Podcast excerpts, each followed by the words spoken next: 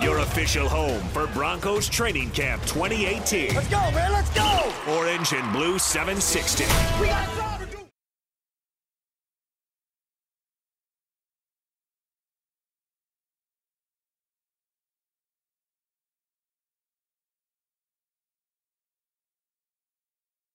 Let's welcome in voice of the Broncos, Dave Logan. Excited to talk to him this morning. David, how are you doing? Morning, guys. And today's the day, Dave. Today's the day. It's Hard Knocks with the Cleveland Browns. So we're excited to get your take on that tomorrow.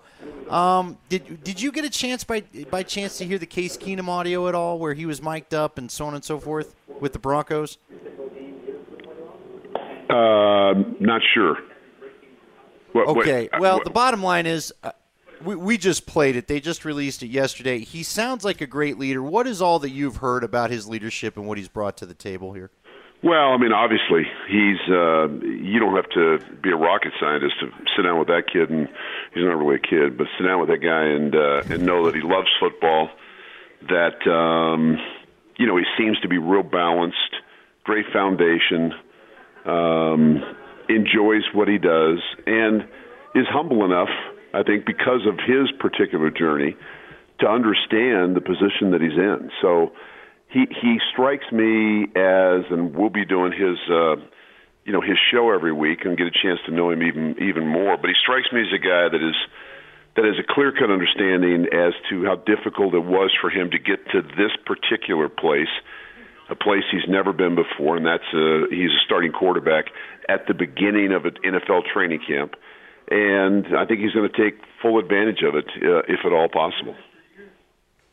Dave, what are your thoughts on Chad Kelly up to this point throughout training camp? Do you like what you're seeing out of him? Would you open up that number two competition completely, or how are you feeling about that number two battle in general? You know, Tyler, I think it's starting to sort of pop its head up as in the interesting question category, and I frankly did not think it would as we started camp. I know there was talk about opening the second team quarterback competition up, but frankly, I thought really that might just be more talk than actuality. Yep. And with Paxton Lynch there, and I think Chad Kelly, he's had a couple of really nice days back to back, and in those 2 days, Paxton Lynch has probably not been as good as he would like to be. So I think if this continues, it hamstrings the Broncos a bit. It puts them in a quandary, really. As they sit in the room upstairs and it's air conditioned and they talk about, hey, this is the direction we're going to go with some of these players. What do they do at that second quarterback spot? This, again, I don't need to tell you guys. I mean, Paxton Lynch is a first-round draft choice. They're going to give him every chance, and they have, to show that he can be a viable quarterback at some point in this league. But if he doesn't take advantage of this in preseason games, and Chad Kelly really plays well, and I think for Kelly, it'll be more than just playing well in the games. I think it'll be, him in the meetings, which we don't see, him in film study, which we don't see. But if he can create an impression to this coaching staff that he's ready to be that guy, boy, I don't know. I'm not sure what they do. Do they release Paxton Lynch? That's a tough one to swallow after only a couple of seasons as a first-round pick, but I have liked how Kelly has played recently.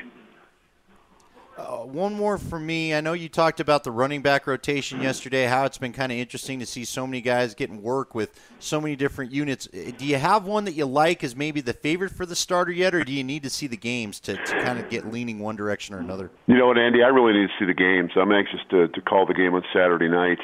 I don't necessarily think it'll be telling as to who starts the game. I really don't. I think it will be telling to see who starts preseason game number 3. At running back, for sure, and how long that guy stays in the game.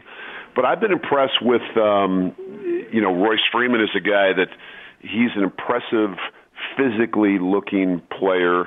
Have liked his feet for a big player. David Williams actually has stood out to me a little bit too, the 7th-round draft choice. He's almost as big as Royce Freeman.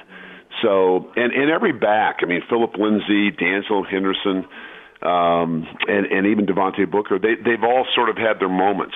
I think the key for the Broncos will be do they feel confident enough going into the season after these four preseason games with the youth in that room that it's one thing to feel confident in the starter, but you're going to have, unless they make some sort of move, you're going to have a bunch of young guys. You're going to have the starter as a young guy, and the backup's going to be a young guy, and if they keep three, which they will, he'll be a young guy. And sometimes you can have so much youth in a single position room that it can be almost counterproductive because they even though they eventually might turn into be good players, they don't yet know exactly what it's like to be a pro in all departments. So, yeah, I'm anxious to see. I'm not even sure who will start. My guess will be Booker would start on Saturday night. Haven't heard that yet, but I'm anxious to see how that room plays out. Dave, thanks for the chat. We'll talk to you tomorrow. All right, guys. Your official home for Broncos Training Camp 2018. Let's go, man. Let's go. Orange and Blue 760. We got to go.